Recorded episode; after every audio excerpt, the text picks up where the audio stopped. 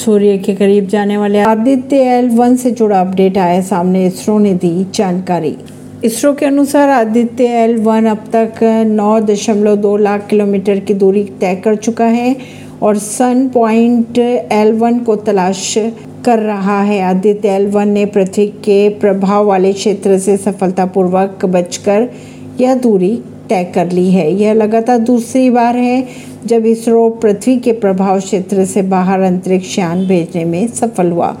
परवीनर सिंह नई दिल्ली से।